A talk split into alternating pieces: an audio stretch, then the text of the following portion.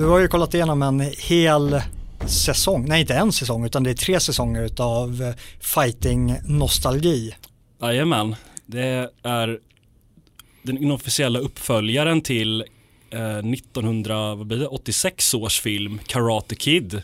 Det, och det här ska ju sättas i kontrast, vi pratade i förra avsnittet om eh, könens existens och där utlovade att vi skulle prata om eh, Kajsa Ekis Ekmans eh, nya bok som behandlar det ämnet. Men vi tänkte att eh, vi behöver landa någonstans i så här klassiskt könsstereotypa roller innan vi fortsätter med det här postmodernistiska tramset. Precis, och då finns det väl ingenting som är bättre än att återvända till 80-talet. Nej. Men innan vi börjar, jag, jag, skulle vilja bara gå igenom lite vad som händer bakom kulisserna. Vi har dragit ner på eh, publiceringstakten här på Palestra Media och det är för att eh, helt enkelt att jag sitter och arbetar just nu med eh, vår nästkommande dokumentärfilm och eh, jag har gjort det den senaste månaden och jag uppskattar att det är ungefär tre månader kvar kanske så jag ser fram emot att ha en premiär i, i augusti. Nice. Ja, och det är spräng, sprängstoft. Ja, jag förstår det. Ja. Det måste kännas skönt att ha det klart sen. Ja, ja det känns bra. Just nu allt material är insamlat, det håller på att knådas och benas ut eh, och eh, vi börjar i, eh, med klippningsprocesset och för in det i, i editeringsprogrammet och knåda fram ett bakverk som heter duga. Mm, låter bra. Ja, och eh, hela den här dokumentärfilmen ju, har ju möjliggjorts eh, för, på grund av er som stödjer den här kanalen. Eh, och eh, det får ni jättegärna fortsätta med och eh, vissa saker gör vi för att ge tillbaka och eh, vi har en medlemsmiddag blir fel att säga. Men vi, vi har en middag för eh, sådana som är månatliga donatörer den 6 juni, en nationaldagsmiddag. Så om ni vet mer att eh, ni är en månadsdonatör och vill komma på den här middagen i Stockholm så kan ni skriva ett eh, mail till eh, mig på info.palesramedia.com och kolla ifall vi fortfarande har eh, platser kvar. Det är, vi följer det, det är en restaurang då som följer eh, coronarestriktionerna så vi, vi, får, vi har ett maxtak då. Precis, absolut inte får överskridas. Nej, men så om ni vill komma på en nationaldagsmiddag så skriv och kolla om, eh, om vi har platser kvar. Ja, gör det. Det lär bli trevligt. Det kommer bli väldigt trevligt. Jag kommer ju själv inte komma. jo, jag kommer komma. Ja, eh, ja men eh, ska vi köra? Ja, vi pratar om Cobra Kai.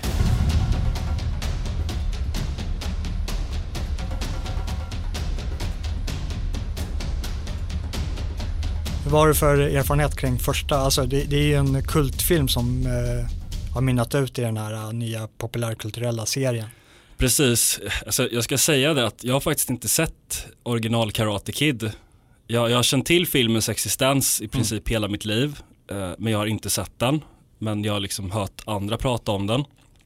Jag kom in på Cobra Kai genom att eh, en gemensam bekant till oss eh, låg hemma och kollade på den och tog upp den under precis alla samtal i ungefär ett halvår. Det, det, det är inte bara en gemensam, eh, vi, vi har ju eh, kampsportsträningar en gång i veckan i Palestra FC. Precis. Och, det här är eh, den Anton pratar om, alltså huvudinstruktören på den här kampsportsklubben. Precis. Som för övrigt kommer komma på den här middagen också. Så om, ni, så om ni gillar det här avsnittet och gillar att prata om Cobra Kai och, eller ifall ni inte håller med om vad vi säger här så kan ni komma dit och dels prata med oss om det men ni kan definitivt prata om den här diskussionens upphovsman. Precis, det. allt är hans fel. det är på grund av honom vi gör det här avsnittet. Men Cobra Kai ska alltså, den utspelar sig 30 år efter mm. att eh, Daniel, eh, Daniel LaRusso och Johnny Lawrence möttes i en eh, karateturnering originalfilmen går ju ut på att den här Daniel LaRusso börjar på en ny skola där han hamnar i konflikt med ett gäng som eh, tränar karate på den hårdnackade karateklubben Cobra Kai och deras stjärnelev och huvudrival eh, till den här Daniel är en kille som heter Johnny Lawrence då. Och eh, för att kontra det här då så eh, får eh, Daniel lära sig karate på, på sitt håll. Han får kontakt med en, eh, en mystisk eh, eh, japansk karatetränare som heter Mr Miyagi som lär honom en, en, annan form av karate då som gör att han kan försvara sig. Och i sann 80-talsanda så vinner han eh, den här karateturneringen och han plockar även sin rivals flickvän. Så det finns ett, eh, ett, ett till Bounty eller pris där som är lite könsnormativt skulle man väl kunna säga. Och Cobra Kai utspelar sig 30 år senare men med den lite roliga vändningen att eh, huvudkaraktären är Johnny Lawrence och man får se hel, allting från, från hans blick. Och eh, han, hur hans, ja, Daniel LaRusso är med också men det är lite underförstått att det är Johnny som är huvudperson.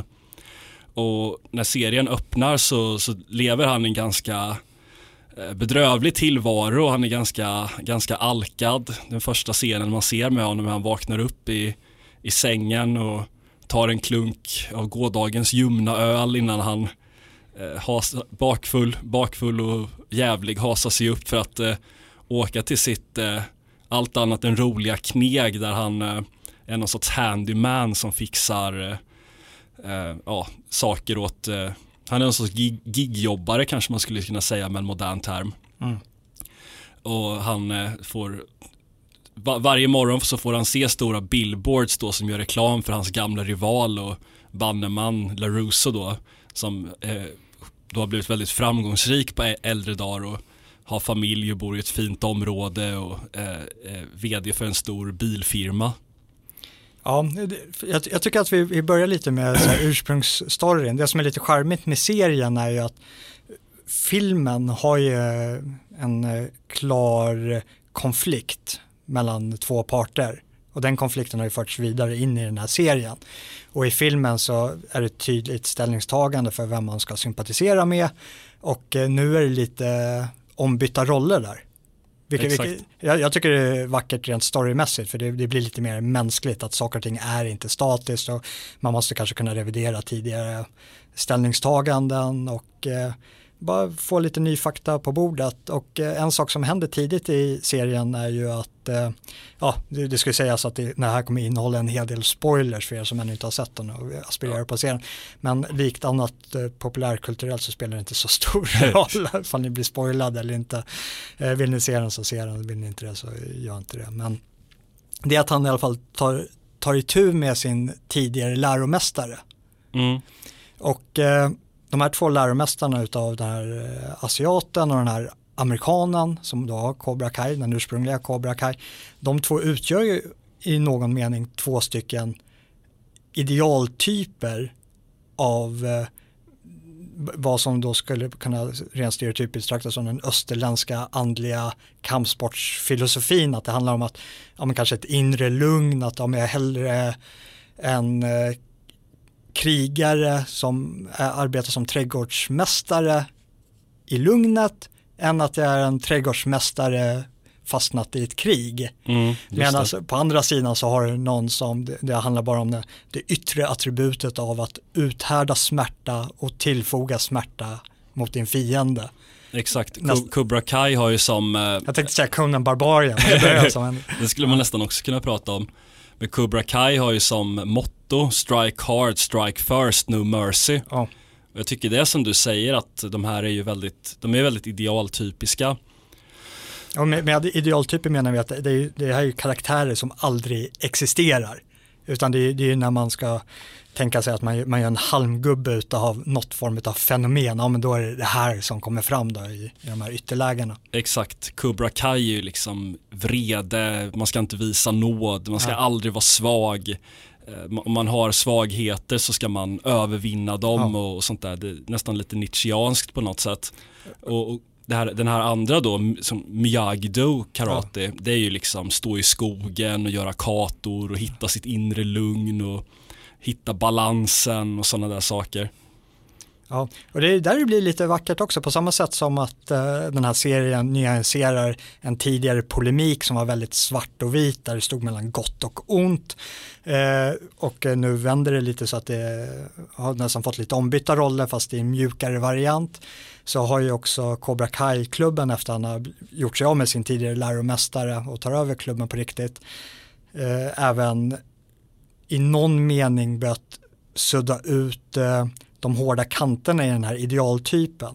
Mm. Där han istället för att faktiskt kanske bryter ner sina eh, adapter så stärker han upp dem till, i, en, i en viss utsträckning. I alla fall på ett annorlunda sätt än vad som skedde i filmen. Exakt. Eh, för i filmen så var ju Johnny Lawrence en, en bad guy. Liksom. Ja. Han var ju skurken. Han var ju en, eh, men en så här, amerikansk high school-mobbare. Liksom. Det blir lite roligt på något sätt när man får höra honom i serien berätta om det. För han har ju helt motsatt perspektiv. Ja. But det var den där andra killen som, han kom in och han försökte stjäla min flickvän liksom. Och, och sen när jag konfronterade honom så då slog han mig i ansiktet. Och, Ja. det, det finns rätt många roliga sådana vändningar.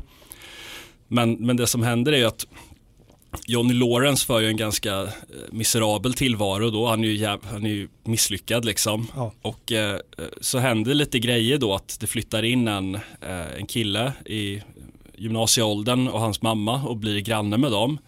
Och sen eh, ja, en kväll då så blir den här killen överfallen av några av sina plågoandar från sitt high school. Och eh, i början så, så bryr sig inte Lawrence då, men sen råkar de slänga in honom i Lawrence bil. En gammal eh, Pontiac Firebird som han älskar över allt annat. Och då blir han skitarg och liksom säger akta bilen för helvete. Och sen lägger han till och bara, "Ah, ni behöver inte ge på den där jävla nöden heller. Och sen slutar det med att han spöar upp fyra, fem killar då ganska grundligt. Så redan från början så, han lanseras ju som en, en antihjälte Ja. av ett, faktiskt en väldigt väl, alltså är det någonting jag tycker om inom populärkultur så är det just de här antihjältarna. Det vill säga det ska inte vara någon sån här liksom Captain America typ som har sin eh, liksom vars, vars färger aldrig fläckas liksom, som aldrig gör några misstag, som, som liksom aldrig säger något dumt, som, som är liksom obesudlad på något sätt. Men, men den här Johnny Lawrence liksom, han är ju ganska alkad, han är aggressiv, han är otrevlig. Men, men det finns ändå ett, ett gott hjärta där inne liksom. Att först så, så säger han bara, men ge fan i min bil liksom. Ja. Och sen så kommer han på bara, nu kanske inte behöver spö upp den där nöden heller liksom. Det är inte heller så snällt. Och det är där i förlängning går också från, ja men hur beskrev han att när han själv eh, gick i högstadiet, ja men då var han, utgjorde han en del utav eh, vad många säkert skulle beskriva som att, ja men här är problemet i skolan med en mobbare. Mm. Alltså han, han spör i princip sig själv på den där parkeringen utav de här eh, tre som gav sig på den här nörden. Så han har gått från den resan till att sen börja utbilda den här nörden till att få lite ryggrad och till att kunna försvara sig själv. Och eh, det, det blir ju en del nördar som sluter upp i hans klubb. Ja, Det är det som är det roliga. Ja, och eh, där ser man ju också en sån här resa över eh, hur, hur de går från det här individuella nördarna till att eh, de börjar få ett eh, självförtroende, eh, att de får en skön social jargong till att det övergår till någonting som är eh, negativt för dem. Alltså en, en, i slutändan en negativ gängbildning. Ja, det, Så, så det, det blir det här, typ, ja men vad ska man säga så här, att det, det som Aristoteles uttrycker i form av att drar du någonting för långt så blir en dygd någonting som kommer vara dig till last. mm, Alltså är du för modig så är, du i själva verket dumdristig. exakt. Och äh, är du inte modig nog så är du feg som inte vågar ta, ta vid där, där du måste göra. Och här blir det att ja, men, som eh, nörd för att du ska må bra så måste du ju kunna stå på dig och eh, för att må bra så måste du också ha någon form av socialt umgänge. Men när de här sakerna tas till sin spets, ja men då har du ju en, eh, en liten kår. Ja, vad- vad- vad- Vilket i princip är vad som skapas. Han skapar en, eh, en liten pluton med Ja. mobbade offer som sen blir det nya, nya mobbningsgänget i skolan. Ja, det är väl det som är lite eh, lustigt på något sätt. Att eh, i ursprungsfilmen så såg, där, där var alla som var med i Cobra Kai där, de var ju redan starka. Ja, Men, men Johnny får ju en uppenbarelse då, att han, eh, han ska lära upp den här killen då, Miguel som han heter och bara, men jag ska, jag ska starta upp en karate dojo Ja. och jag ska, eh, jag ska lära ut karaten så som den lärdes ut till mig för när jag växte upp. Men, men de människor som kommer dit och rekryteras, det är ju folk som är nördar och lite mobbade och sådär. Så det är ju inte liksom, eh, vad säger man, eh, stereotypt liksom starka personer. Det är inte sådana här high school jocks liksom eller det coola gänget utan och, vilket ju är bra för, för vad ser, serien har ju ett par teman som är ganska genomgripande och ett är ju det här antimobbningstemat Mm. det, det handlar ju faktiskt väldigt mycket om, om mobbning egentligen och eh, att stå upp för sig själv och det, det, är ganska mycket också en parodi med på hur stora delar av vuxenvärlden reagerar just på mobbning. Att de här eleverna då eller ungdomarna kan vara extremt grymma mot varandra. Och så försöker skolan tackla det genom att eh, någon, någon töntig kurator liksom håller något motivational speech i matsalen och säger att ja, ni ska inte vara elaka mot varandra och det är ju taskigt. Och, och de fast de gör inget konkret utan det, det blir väldigt tillåtande och det, jag, jag, ser, jag, jag läser det som en, väldigt mycket en parodi med just vuxenvärldens flathet inför sådana, inför när folk behandlas illa framförallt och i skolmiljö. Men så finns det ju en annan grej också, det är ju resan. Resan från en nivå i livet till en annan nivå. Och det skulle ju inte gå att skildra ifall alla var färdiga från början, var färdiga produkter. Utan de som kommer till Cobra Kai här under Jonnys eh, som han tar under sina vingar, det är ju som jag sa, det är bara nördar liksom, folk som blir mobbade och sådär. Och det som man får följa under de här tre säsongerna, det är ju hur de går från de här nördarna till att bli jäkligt, ja, jäkligt tuffa helt enkelt. Det blir, det blir en motsats. Det finns framförallt en kille som, eh, som exemplifierar det på ett väldigt bra sätt och det är karaktären Eli som har ett, ett, som är mobbad för att han har haft sån här läppspalt tror jag det heter som har opererats. Han har ett sånt mm. R på sin läpp. Och folk retar honom för det och han är väldigt liksom tyst och inbunden och hunsad och sådär. Och sen när han kommer in i den där dojon då så är ju en, en del av charmen med Johnnys antihjälte-karaktär är att han är så jävla taskig mot dem från början. Det är ju som att se liksom ett parodi, en parodi på ett lumpenbefäl liksom eller ja. något. För den där killen kommer in så säger han bara, fan har du gjort med din läpp? och han bara, jag har opererat den och sådär. Du menar att det var värre innan? och så ger han honom så här, kanske utan att menade några förmanande råd liksom, mm. bara, men du måste hitta någonting annat som drar bort uppmärksamheten från det där. Och då gör den killen det. Att han, han skaffar någon sorts punkfrilla och så tatuerar han in en hök på sin rygg ja. och börjar gå under namnet Hawk. Och blir en annan karaktär, han blir en jäkligt stark karaktär. Ja. Sen i takt med säsongernas gång så kommer ju han bli en mobbare som börjar vända sig mot andra som är svagare än vad han själv är. Och sen efter det så kommer han liksom hitta någon sorts balans och komma till insikt i att han har gått för långt. Mm. Och man kan väl säga att han går från att vara väldigt svag och hunsad till att bli väldigt tuff men inte riktigt kunna hantera den här nyvunna styrkan utan börjar eh, slå ner på andra istället till att komma till någon sorts tredje position då, sista positionen där han hittar någon sorts medelväg istället. Ja, det är lite utav resornas serie. Verkligen. Eh, och det, det, är ju att eh, inte kunna stå på sig, dels för att du kanske inte vågar och sen för att du kanske inte är kapabel att ta konsekvenserna av vad som ibland krävs när du står på dig. Alltså att någon ger sig på dig. Bara på att eh, nördarna blir hunsade och så får du ett eh, maktmedel som du bara har kunnat önska att du hade haft tidigare. Så det blir som att, eh, jag vet inte vad man ska säga, det blir som att du blir nyrik, du kan inte hantera det. Så man låter det gå överstyr och så måste man hitta någon form av balans. Och, eh, men jag tycker att en, en till rolig aspekt med intrigerna i, i den här serien och det är att den här rivaliteten mellan, eh, mellan de här två klubbarna. Mm. Och att eh, att uh, vara den här machokulturen som finns på Cobra Kai och uh, han har alla de här uh, tonårskillarna som han håller på att utbildar och så har han själv en tonårsson som inte är med och vill liksom ta del av sin fars kunskap som förmedlas här på Cobra Kai. Utan han tar istället eh, hjälp av den här eh, Daniel eh, Miyagi-skolan. Mm. Eh, Lawrence har ju en son som han inte har någon bra kontakt med. Och som för att reta sin far då börjar jobba åt hans gamla rival. Och sen slutade genom en serie förvecklingar då att eh, den här grabben Robbie då som han heter blir elev åt LaRusso som öppnar upp Miyagi-Do igen då för att kontra Cobra Kai. Och det är lite roligt på något sätt för alltså Johnny är ju ingen hjälte utan han är ju en antihjälte. Han är ju väldigt liksom otrevlig och burdus och, och sånt där men i, i, tills, i, i, grunden så gör han ju mycket gott faktiskt. Och han, han liksom utan att nästan fattade själv kanske så stärker han upp sina elever väldigt mycket. Att han ger dem verktyg för att ta sig an livet som ingen hade gett dem innan.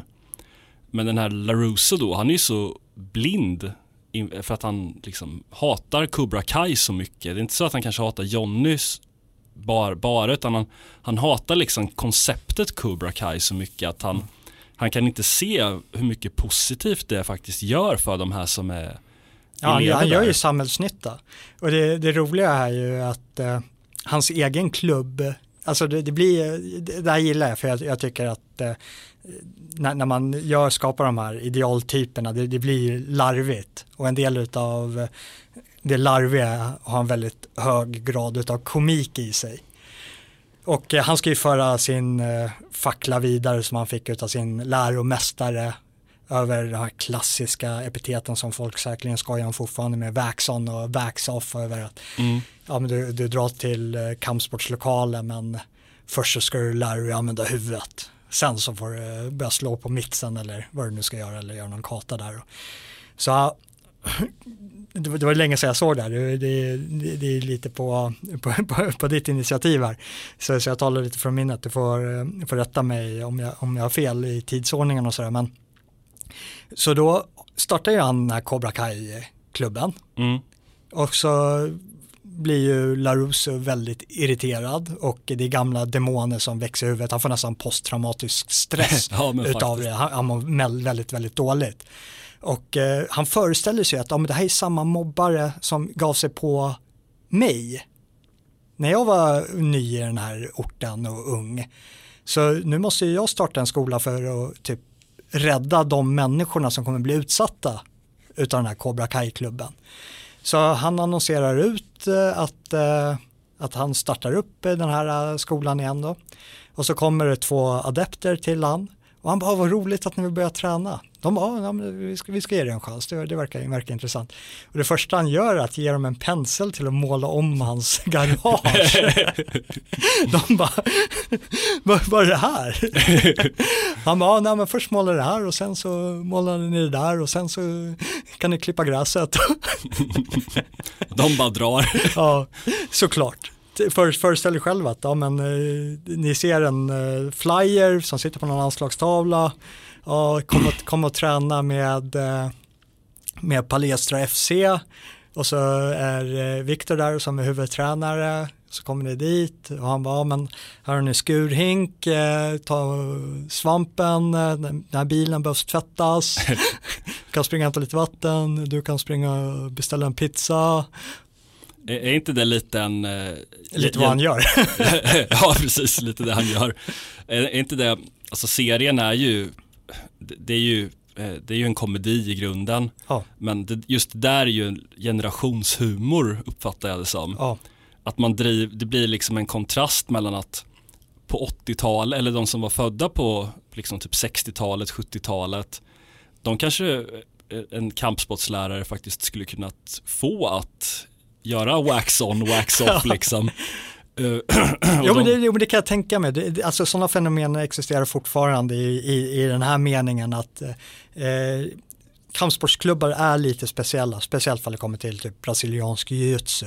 Alltså det blir, ja, det är inte sektvarning, det, det är det definitivt inte. Men, men, men det finns eh, vad, vad, man skulle kunna kalla så här svartbältesfenomenet. Alltså över att eh, de sitter på en väldigt hög grad av sakkunskap i, inom sitt fält. De är oerhört skickliga på det de gör. Och det är att eh, utnyttja sin kropp för att eh, dominera och låsa ut den andra. Och eh, de kan gå igenom i detalj över hur du ska göra och adapterna sitter, lyssna på liksom men det, det, är ett mänskligt fenomen att bara för att någon är expert i ett område så betyder det inte att de är det i ett annat område. Men vi brukar oftast tillskri tillskriva dem att ja, men en expert är generellt en expert. Så kan man sitta efter träningen och så sitter där svartbältet och ha sina eh, lärjungar och börja prata om eh, företagsekonomi som om att han är lika mm. duktig på det som han är på att låsa ut människor. Mm. Och, i inom statsvetenskapen eller politiska termer så ser vi det fenomenet med till exempel eh, filmstjärnor. Att folk beundrar dem för eh, deras förmåga över att eh, roa dem på söndagskvällarna när de kollar på bio. Och sen så gör de något politiskt utspel och så lyssnar man och tar det som eh, eh expertkunskap. Eller komiker. Ja. Men det, det, det, blir en sån här sidogrej. Men det jag menar är att det kan lätt bli ett ganska tajt gäng kring, kring en sån ledarfigur, vilket mm. man då utgör som dels instruktör, men du är inte bara instruktör utan du är deras kostrådgivare och du är inte bara deras kostrådgivare, du är deras finansiella rådgivare, mm. du säger till dem vad de ska rösta på, vad de ska lyssna på för musik och så, alltså jag överdriver här, men och så blir det så här sen att, eh, ja men nu är det dags för vårstädning i villan eller det behövs målas om, jag behöver några frivilliga, det ska flyttas här, det behövs, alltså när saker i det egna privata livet hos den här instruktören behövs göras och det behövs lite muskelkraft, ja, han kommer använda killarna på klubben. Och det tror jag är en generationsklyfta som du är inne på. Jag tror det var mycket, mycket vanligare mm. förut, just på grund av att det var lite mer sammanslutet kring det där. Ja, jag, tycker bara, det, det, är nog en bra poäng. Jag tycker bara det blir så kul så här att när man lägger en sån film på 80-talet, ja. Då är det tänkbart att huvudkaraktären skulle kunna med, så här, polera bilar liksom i flera timmar och köra wax on, wax off. Men nu med generation Z eller om det till och med är en ännu yngre generation, jag är inte helt insatt på var de där generationsgränserna börjar och slutar. Men, men det ska ju vara alltså folk som är liksom födda på, alltså 20-talister, folk som ska vara födda i början på 20-talet eller slutet av 90-talet som är med i den här serien. För dem är det ju såklart otänkbart att man eh, anlita någon för en tjänst, att de ska ja. lära en karate och så ska man göra det genom att måla om sitt, ett, sin sensei staket eller polera hans bil eller skrubba ett golv eller någonting. Ja men det blir ju också på den här tiden, alltså för vi tar det utifrån generationsperspektivet att vi är inne på 80-talet eller 90-talet. Det, är inte en fri marknadsekonomi man ska betrakta det utifrån utan man måste betrakta det utifrån sovjetiska termer. Mm. Att uh, i alla kommunistländer i samspelet mellan leverantör och kund. Så det är så här, varför ska jag vara trevlig mot kunden? Det är ju jag som har det kunden vill ha. Mm. Det är kunden som ska vara trevlig mot mig. Och här sitter du på, ja men säg att du är en ort, kanske inte som Stockholm, eller det skulle kunna vara Stockholm också, för det, det finns ju ändå ett maxtak på hur många lärjungar en instruktör kan ha. Så det, det finns ju utrymme för det, men det var väldigt få människor på 80-talet som kunde slåss. Mm. På riktigt, alltså för vi bortser från boxningen och eh, brottningen. Om vi pratar eh, det som kanske betraktas som lite exotiskt i form av taekwondo, karate, jujutsu, för att inte tala om MMA. Det, alltså, det här var ju nästan så här, um, lite mytomspunna saker, även thaiboxning var det på den tiden. Mm, det är jättenytt. Ja, och då blir det så här, ja, men vill du lära dig thaiboxning? Ja, men då börjar du med att vaxa min bil. Och det är så här, vad, vad har han för alternativ förutom att vaxa bilen om han vill lära sig thaiboxning? Mm, precis. Och sen, dess, sen de här svunna tiderna så har ju rådit inflation på det här. Så nu har det blivit kanske lite mer kundens marknad. Ja, jo men verkligen. Det, det kan man nog minst sagt säga. Men kanske också lite en, en kommentar över arbetsviljan hos en generation kontra en annan. Ja, just det. Rättigheter kontra skyldigheter som, ja. som har fluxerat lite. Precis. Men det finns en ganska rolig drift också med politisk korrekthet som jag läser den. Ja. För alltså, allt det här som det finns ett gäng scener, bland annat eh, en scen där Jonny sitter på kontoret och så tar han emot ett samtal och så bara, ja, du vill anmäla ditt barn, ja vi har lektioner här och där, bara, vi, bara killar och tjejer, tjejer tränar tillsammans, han bara, och så bara, vilket kön sa du att det var? är det här en busringning eller? Och så bara slänger han på luren. ja. Och när det gäller att kunna se sa samtiden lite med glimten i ögat. Ja, men det, det, är mycket så att de driver med det där. Mm. Eller som när han, när han precis börjar som sensei då tar emot sina elever. Och så är det någon, den här Eli då som är så blyg och inbundan.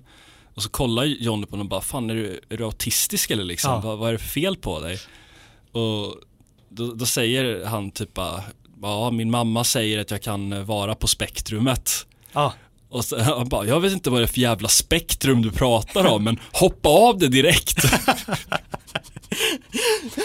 Han är en svunnen karaktär från en tid då man faktiskt löste problemen. Ja, och sen en annan kul ja. grej också när hans första elev Miguel tar fram en så här eh, astma, astmamedicin mm. och börjar inhalera och han bara, vad fan är det här för någonting? Och så tar han den och bara skickar ut ja. den så här. Och så han bara, men, men, men det är för min astma så här, bara, du har ingen jävla astma, det är bara, på, det är bara påhitt, bara, ja. bara släng, bara typ det är, bara, det, det, det, är lika, typ, det är lika påhittat som jordnötsallergi eller något säger han. Och han bara, nej det är en medicinsk diagnos. Han bara, håll käften, i den här dojen så finns ingen svaghet. Ja. Jag, jag har ju något som, som jag brukar kalla för boomer-maskulinitet. Ja. Som, som är, det är kanske lite en parodi på maskulinitet ibland, men, men som jag kan tycka är väldigt charmig på något sätt. Och det, det är liksom det här att ja, men en riktig man dricker öl och äter kött och kan så här, montera på ett däck och kan liksom kasta en cementblandare och slå någon på käften och, och sånt där. Och det, det, blir ganska kul när man ser någon som är så här, lite representant för den här boomer-maskuliniteten liksom komma in och göra entré och så då konfrontera de här generation Z-typerna ja. på sitt totalt okänsliga vis och bara liksom bara, vadå, vadå autistisk? Hoppa, hoppa av det där jävla spektrumet. Ja, Nej, det är faktiskt en ganska bra kontrast där också. Ja, det blir ju väldigt kul och det, det, det är ju inte jättemycket parodier på sånt egentligen. Nej. Faktiskt, det, vi är ganska svältfödda på det. Trots att det finns ganska mycket att, liksom, att skämta om egentligen. Och det finns en, det, det är en annan rätt kul grej också att eh, på, på 80-talet så var det ju, och, och längre fram också såklart, så var det ju en självklarhet att även en vit person kunde ju liksom få lära sig karate och göra reklam för karate. Ja. Men, men i dagsläget så eh, skulle det ju gå under kulturell appropriering att göra något sånt. Med tanke på det här, de här diskussionerna som kommit upp kring identitetspolitik och sånt där. Eh, kanske mer i USA då än i Sverige, även ifall det är på god väg att komma hit också. Men, men där har det ju blivit en jättegrej det här med att yoga är kulturell appropriering och vita människor som eh, liksom, du vet, flätar håret. Ja. Så där, det, det, är kulturell appropriering och det, det är ett hån mot uh, ursprungskulturen och sånt där. Och de, de driver med det i serien också för uh, Daniel han gör ju en reklamvideo då där han gör reklam för Miyagi-Do karate och sådär. Och så kollar han då, lägger han upp den på YouTube och så kollar han på kommentarerna och ja. bara, bara, de säger att jag håller på med asian whitewashing. de kallar mig Daniel racist. ja, det där har jag missat, men det, det, eller jag kommer inte ihåg det. Men det är så roligt för det är just eh, sådana som blir träffade. Mm. Sådana som har en självbild över att vara den där helyllekillen som eh, Daniel har. Exakt. Att det här är det, det blir som en parodi på de här uh, godhetsknarkarna blir fel att säga för, för sådana går ut mer och dygdesignalerar, alltså ger det till läpparnas bekännelse över hur goda de är. Medan sådana här typer som uh, Daniel försöker att leva det. Mm. Och det, det, jag, tycker att det klingar så falskt uh, på, på så många plan.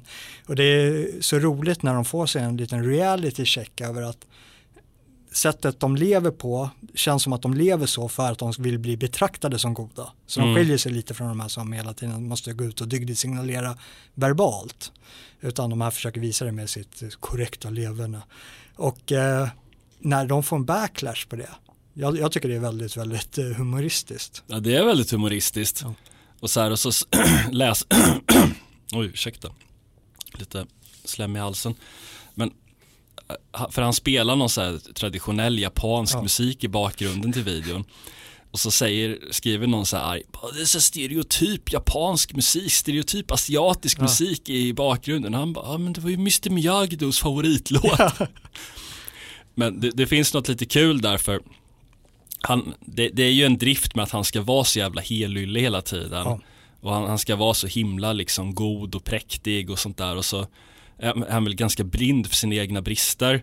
Men just det här avseendet så blir det lite kul för eh, han, han, försöker ju så eh, oironiskt på något sätt och utan den minsta onda avsikt föra vidare det här arvet som han har fått av, av sin lärare. Och så kommer det folk och bara, men det här är kulturell appropriering. Ja ja, speciellt när det verkligen är i syftet av att hedra en annan kultur som man har hållit väldigt kär och man har en oerhörd respekt för de människor som har lärt en det här. Och så får man eh, rasistepitetet på sig. Mm. Men det är ju som varit återkommande eh, i alla former av vänsterrörelse att de äter upp sig själva. Exakt. Och just den där, hela den biten med identitetspolitik som, som det ofta tar sig uttryck. Mm. Det blir ju, alltså, jag, jag, förstår faktiskt inte att det inte är fler som gör parodi på det. Nej men det, det är ju så här eh, betraktelsen på vad som är känsligt eller inte. Jag, jag gillar de gamla, den gamla grekiska betraktelsen på komedi, eh, både tragedierna och komedierna. Och då var det så att de hade väldigt, väldigt högt i tak i sina komedier, att de fick eh, göra narr utav eh, sociala tabun, utav, över makteliten. Det var, det var liksom ingenting som de inte fick beröra. Och det är ju för att det är ju där det roliga är. Det är där du kan få distans från nuet och allvarsamheten och göra sig lustig över det. Mm. Och där någonstans så skapas en bra komik. Och sen fanns det fanns ju en sak som eh, de gamla grekerna inte skämtade om som, var, som betraktades som att ja, men det här är för tragiskt så det här, det här kan man inte driva om. Och det är ju eh, ja, men lite vad vi pratade om i förra avsnittet om könens existens över att ja, men en pojke förverkligar sig själv till man, han har lyckats eh, förmå sig att bli en försvarare eller en försörjare eller en far medan en flicka förverkligar sig till kvinna när hon blir gravid. Och eh, det var ju det då, som eh, de gamla grekerna inte skämtade om för det är ju för tragiskt att skämta om en eh, gammal kvinna som ännu inte lyckas bli gravid och det skeppet har då seglat förbi henne. Som, som man skämtar inte om. Vissa saker skämtar man inte om. Och eh, det är tydligen en av dem. Oh, fan. Ja, men i alla fall så kollar man på komiken idag. Det, det är ju allting som är politiskt korrekt är ju liksom eh, utanför ramen vad man får driva om. Och några som gör det väldigt, väldigt bra det är ju så här Freudian Slip Production. Mm. Vart, eh, vart är deras, eh, ja nu, nu är jag emot de här uh, subsidierna via etablissemanget och hela de här, men det är, det är så mycket i kultursfären idag fungerar, det är ju med hjälp av ekonomiska medel från, från staten, antingen via, via SVT eller något form av kulturstöd. Vad, vad är deras? Vad är deras program på SVT? Det är, mm. det är en privat produktion med små medel som producerar långt mycket roligare än vad något SVT har gjort sedan Nile City. Mm. Oj, nu går vi långt tillbaka. Ja, men jag, jag kommer inte på något bättre exempel. Alltså jag gillade ju Grotesco och eh, Starke man. Ja, men eh, jag, jag, jag, koll, jag, det kanske jag avslöjar senast jag hade en tv, det var, det var ungefär på 90-talet, brytpunkten, 2000-talet. Eh, men Nile City och det, det gänget, det var ju några som faktiskt gjorde en narr utav eh, samtiden lite. Och jag, jag upplever Grotesco, jag vet inte om de, de gjorde det eller något sånt där. Alltså men... Grotesco är väl lite blandat men, men de har faktiskt jag, jag, tyckte de gjorde det bra de här säsongerna som de släppte för, för tio år sedan. Mm. Sen, sen gjorde de ju no, någonting li, lite närmare i tiden, kanske 2016 tror jag som jag tyckte inte alls det var bra faktiskt. Eh, Nej, alltså det, Kanske det, lite politiskt färgat men där tog de ju ställning liksom mot vänsterregeringens agerande i flyktingkrisen. Ja. Det vill säga att de var för hårda. Att eh, regeringen var för hård? Ja, att den var för hård, att den införde de här gränskontrollerna och Ja, men det är klart, för det är, det är ett socialliberalt etablissemang och det här är ju deras eh, propagandaorgan. Och eh, är det någonting som eh, miljöpartister och vänsterpartister älskar att göra det är ju att säga allt som de uppfattar är gott och sen såklart att inget av det går att genomföra i längden. Och då måste man ju upprätta gränskontroller. Men de som fortfarande kan ge läpparnas bekännelse kommer ju fortsätta göra och det är där någonstans det blir humorn verkligen blir tråkig. För tar man de gamla grekerna humorn var ju nerifrån och upp. Den slog ju uppåt. Mm. det, den enda eh, komiken som är tillåten på SVT det är att slå neråt, det är att slå ner på oppositionen, att slå mot Sverigevänner, att slå mot Sverigedemokraterna. Men det, det, är ju det omvända som är det roliga, det är att göra narr av de som sitter faktiskt på en de facto en maktställning. Absolut. Jag kan säga att det jag tycker är det roligaste som SVT producerat mm. det, det, är en serie som gick för ett antal år sedan som heter Starke man. Och det var ju en drift med Socialdemokraterna. Mm. Det var ju, eh, Lars, karaktären hette Lars-Göran Bengtsson eller någonting. Och han var ju en, eh, alltså en, en sos, det var en drift med en sossepamp. Som styr en liten kommun, du vet en liten sossekommun ja. i Skåne. Och så var han helt maktfullkomlig och ganska inkompetent och det var en drift med en, en, en karikatyr av, av sosseriet liksom. Mm. Fast med grund i verkligheten. Det, det, det är bland det roligaste de gjort. Utan tvekan. Och det, det var ju framförallt en drift med socialdemokratin. Den socialdemokratiska eh, liksom, maktapparaten. Ja, nej, det, det hör utan tvekan till det bästa de har gjort. Ja. Har du några fler tankar om Cobra Kai? Nej, förutom att jag tyckte att den stundvis var, var ganska, ganska rolig. Ja, nej det, jag, jag gillar att det finns några teman. Jag gillar att de hade vissa teman där de drev med politisk korrekthet. Jag gillar att det finns den här, eh, att de skildrar den här resan från svaghet till styrka.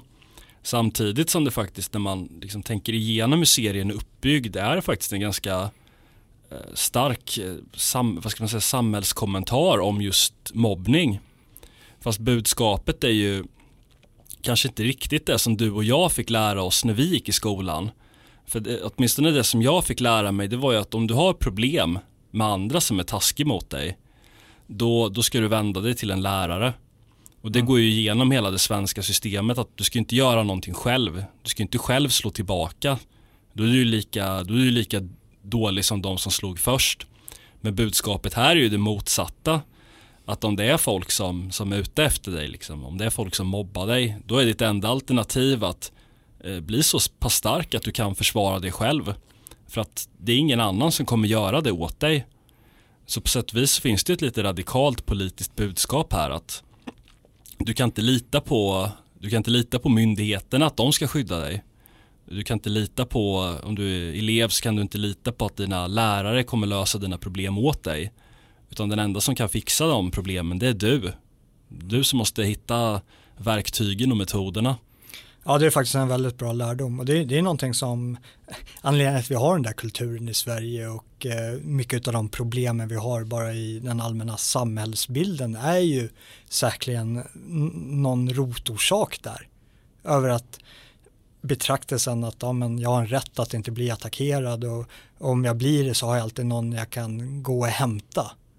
Men det är ju där problemet är att dels så kommer du inte få hjälp men att när efter det du behövt skydda dig mot har redan hänt när du behöver hämta någon.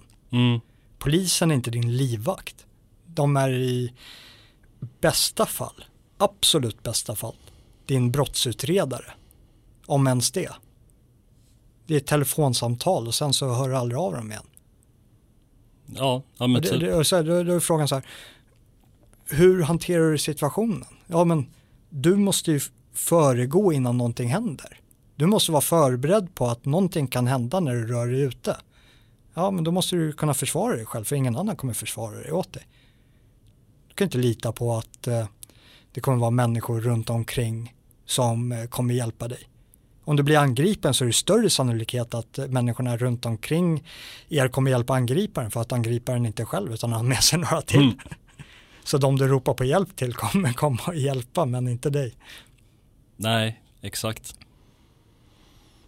Ja, så är, är det den här uppmaningen i podden att uh, ansluta er till er lokala Cobra Kai-klubb eller Miyagi-klubb? Ja, ja men exakt.